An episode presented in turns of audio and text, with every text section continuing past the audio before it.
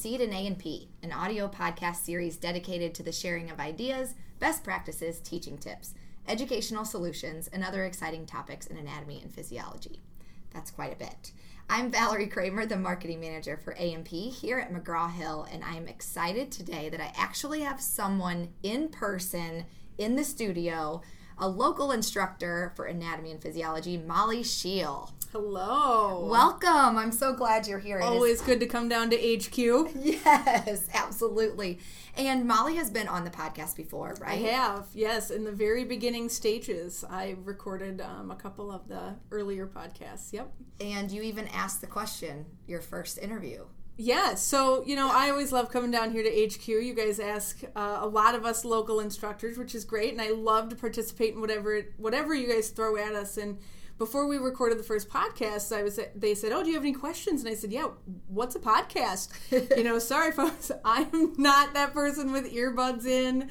You know, I get it the old-fashioned way on the radio in my car. So, um I'm new to this whole tech thing, still kind of new. I've listened to this podcast series and uh, will say I've upgraded to the NPR app now so I can get some of those podcasts as well. And you can listen to it in your car if you want So. I'm I'm up in my game. Awesome. Yep. okay, so Molly is really good. And I actually, when I first started in the A&P discipline, I went to one of Molly's class. You did. And the first thing I noticed was, wow, she really engages her students. And Yeah. You were not going to get to be a fly on the back of that wall. Yes, we she- absolutely handed Valerie here the worksheets. She joined a group and they made her participate. yes, it was actually really a lot of fun. It was. So I asked her to be here today to talk a little bit about motivating her students, Yeah. keeping them engaged. But first, tell us a little bit about your background in case we have listeners who didn't hear your first podcast. Sure. So I'm a full time science instructor instructor at Northeast Iowa Community College here in Peosta, Iowa, just outside of Dubuque, where McGraw Hill headquarters is located. And I've been out there now 11 years already. I don't know how that went so fast, but um, I teach primarily anatomy and physiology. And just starting this last year, I've gone into all three delivery methods. So we've got the traditional face to face, where I get to see those students two to three times a week. We've got the hybrid, where I see them once a week and then the rest of the time online. And then new this year, all online. So I may never see these students face to face or have that in person contact, and we're doing a lot more electronic communication. Wow. So at least it's changed a little bit. You haven't done the same thing for 11 years. Oh yeah, definitely don't even do the same thing from Monday to Tuesday. So every class is different and so when you recognize that you can't roll over content, you can't roll over activities, that's again kind of part of what we're talking about today. Keeping them engaged, keeping them motivated is to keep myself engaged and keep myself motivated and moving forward in the discipline and in teaching in general. So the students know that it's not a stale activity that I've done 10 times before. This is new. This is for them. This is designed um, intentionally for their success. Um, and they're not being compared to other groups of students, past, present, or future. Yes. Oh, that's fantastic. Yeah. A great way to think about it. So there's a lot of complacency in A and P just because there's just so much content and it's a lot to learn. And there's all these tools out there. But There what is what are some things that first come to mind? What are what's the first tip that you would recommend? You've mentioned kind of not striving always for perfection. Right. And so when you think about A&P, there is. The book is massive, the amount of content is huge, and if the student has this mentality that the that they're expected to know it all, everything's equally important, they're just not going to be successful. And so right away thinking about how to make the content manageable and really teaching them from day 1 how to master content without this idea of memorization and perfection because we're not perfect you know acknowledging my own flaws or my own struggles in learning has been huge. So saying hey guess what? I had to study this weekend because i'm not an expert in this topic. Or you guys ask a really good clinical question. I legitly don't know the answer right now. Let me take it back. And knowing and modeling that behavior that I don't expect perfection. I expect to see what they legitly can do. I expect hard work, I expect practice, and then assessment. and they, I'm going to model that same behavior for them. That. I don't want to see. I mean, it would be great to see 100% across the board, Mm-hmm. but each of them is different individuals. They pick up on different pieces of content, and learning how to organize that content and prioritize that in content is just as important. Well, and you it kind of brings you to their level so Correct. you can understand each other. Well, and it's it's a team. It's not them trying to defeat me the instructor.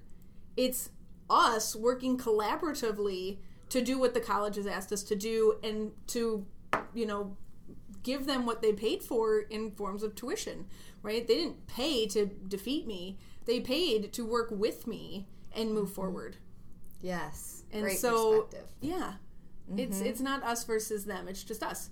Yes. Mm-hmm. Good. And another thing you talked about is rewarding successes.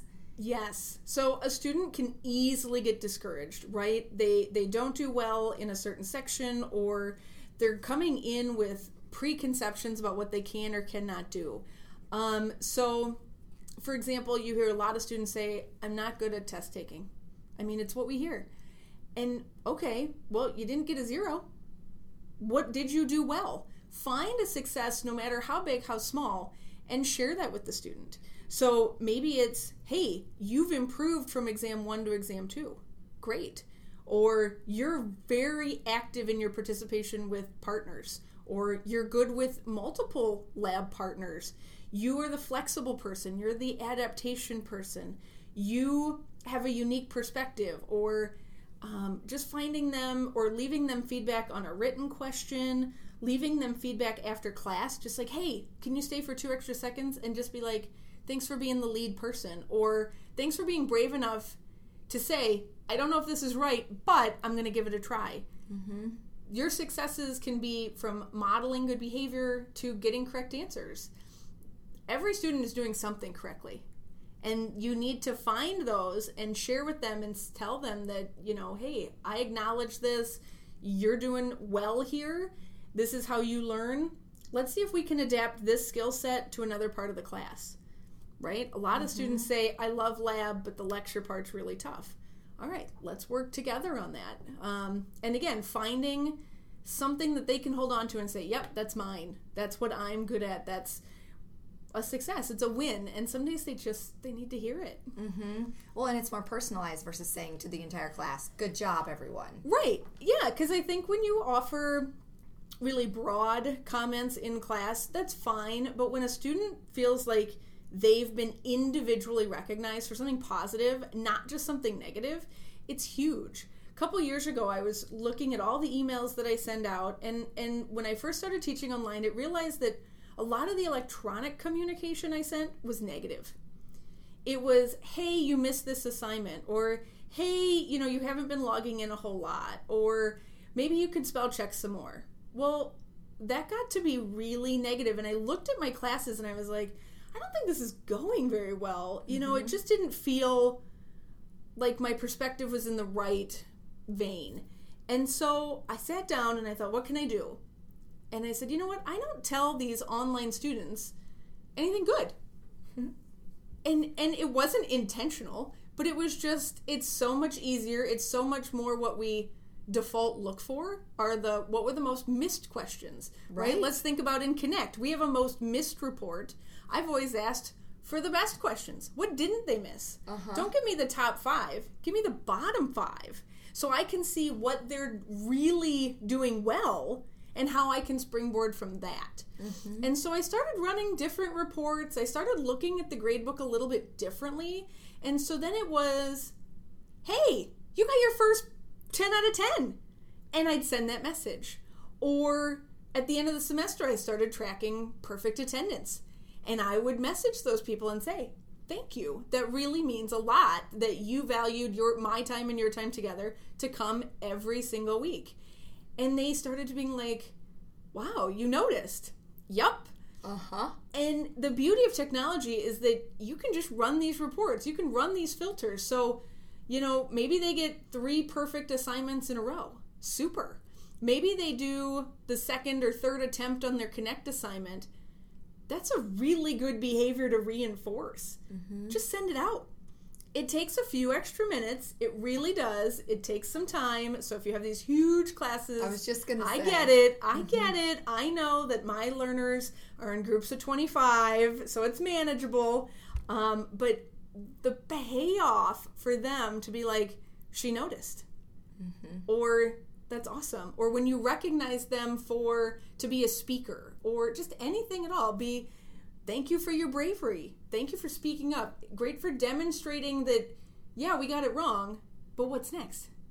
Showing us that somebody has to go first. And that, I think, has been motivating to me as the professor to see that there are always going to be more successes than failures and to focus on the good and not the negative. The negative is such the easier default. Yes. And we all fall into it, and students fall into it. But if you start modeling that and you're giving them that positive feedback, they're going to respond and, and give you more. Mhm. So, did you experience this as a student when you were at Iowa State? Do you kind of reflect on some of those experiences you had? And I do remember the instructors that knew my name and knew me as an individual and not just somebody in the lecture hall. And so you had more meaningful connections. You wanted to, I guess, impress that instructor. You wanted to, you know, make sure that, oh gosh, they know who I am. uh huh, yes, Can't get an F. You know, like I need to really make them proud, just like you want to make your parents proud and your spouse proud and your kids proud. And so that again, that individualization is so important, and it was imprinted on me, yeah, at Iowa State, and then again at grad. school. So there's professors that focused on the negative, and there were professors who said, "Hey, you all have this strength. Let's evaluate why." um, you did well in muscles and bones what's the background what's the you know why did you do well here and how can we again apply that at the class level and maybe they didn't say that you know in the class or as the teacher but in grad school you had that mentoring role. You know i had beautiful mentors that shared behind the scenes. How were they assessing their teaching? How were they assessing the learning? And then how did they adapt to it? And so like i said when we started you don't just roll stuff over. Every single student in every single section is totally different. And if I'm not changing and modeling that behavior, why should they? Yes, absolutely. Mm-hmm. And it leads into kind of your fifth tip of really looking back and self reflection and Yeah. building their confidence. How, how does that work? How do you, how do you see that in your students after giving Well- that positive feedback? I, at the end of the semester, want the student to evaluate themselves just as much as I want them to evaluate the course. Their success or their failure at the end of the semester wasn't about me. It wasn't because of me. It wasn't because I gave great lectures. It wasn't. It's because they put in the hard work, because they stayed up late, because they took notes, they colored the diagrams. And I really want them to take ownership of that. Don't discount it. Don't try to pass it off to me and, and share it with me. I, I appreciate that, but I didn't do it. They did it. And having them reflect upon that and see that it wasn't perfection, but it was a process. And they worked from day one and they found where they could be successful, where they could maybe hit a, a hurdle and overcome that. And so they're learning not just the content, but they're learning these skills to be good learners. And as they grew their confidence, they grew their scores and they grew their motivation. And all of that comes from a stronger place within them. And I just reinforced it externally. Yes, all about progress. It is. It absolutely is. Yes. Okay, so switch gears a little bit. What is your favorite part of your job? Wow. Um, I like the freshness of coming up with those new activities or assessing what happened, what was successful and what wasn't, and then changing it up for either another class or just even seeing how two different groups of learners can even engage with the same activity. It's so different, and and I really like that feedback re- feedback part.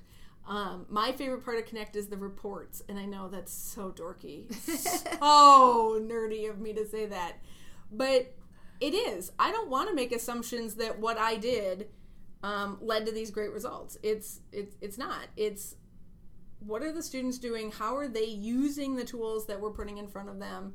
And then evaluating their effectiveness. Mm-hmm. So just opportunity. Right? And yes, oh, that's fun. And so, even talking about tools and motivation, Yep. sometimes instructors will just think, well, to engage my students, I really just have to get these really fancy, great tools. But really, what you told us with these five tips of Yeah. Not being perfect, collaborating, celebrating successes, and giving personal attention and building confidence, Mm-hmm. it's really not about what you're using, but how you are applying it. and really giving that student the individual freedom to to do what they want to do. So I am not the person with a 20 check off rubric. I'm not that person. I set the expectation, I set the intention, and the students can take it from there.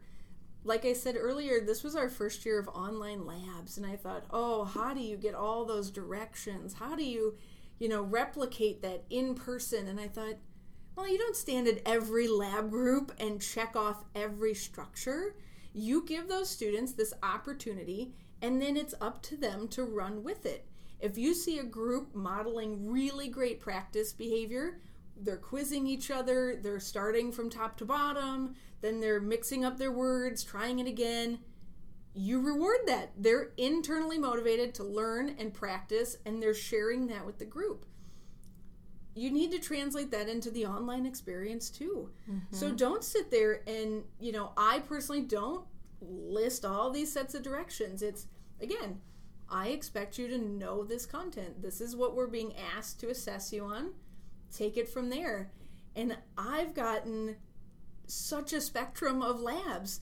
Beautiful PowerPoints, videos. This was my favorite, right? For the muscle unit, somebody just turned on their webcam and did a head to toe video. And they talked about the actions and, you know, sharing with me just like they would you and I sitting across from each other. It was fantastic. But had I put more constraints, I wouldn't have gotten that. Mm-hmm. Or had I put those higher expectations, I would have lost some of those maybe shyer students or those students who maybe communicate better in a static image. Mm-hmm. So it's been really exciting to just see and let students be themselves. You know, show me what you can do, show me how far you can go, and then know that there's a place, there's always a place for a question. There's always the safe space for them to be like, and this is as far as I got, but now I'm stuck. Where do I go from here? Where, you know, come come to me, Molly, and uh and help me finish. Uh-huh. And that's been fantastic. Yes. Oh, that's great. Yeah. Well, and you stay engaged and motivated too. I do. So it's a win-win no I do. all the way around. because again it's not one size fits all it's it's learning it's Mhm. teaching it's one-on-one no matter what your class size is Yes. Mm-hmm. Oh, that's great. Well, is there anything else you want to leave us with? ooh i don't know ah the motivating part for me in that in that word is just always remember you're a day ahead of where you were yesterday you know and and it's okay. And you'll go further tomorrow. And even if you don't go forward you've still earned the progress that you've made. And so be proud of that and use things as motivation not as excuses. Yes. and uh, keep that positive mindset Well, I feel like I just left a yoga class with those positive words. So, well that's the muscle unit yes, we is. gape so you can come back for that class anytime Awesome. Well, Molly, thank you so much for being with us. And again, if this is Succeed in A&P. If you have any ideas for the show, please reach out. My email is valerie.kramer at mheducation.com, and we would love to hear from you. Find us on Spotify or iTunes or wherever you listen to your podcasts. Thank you so much for listening.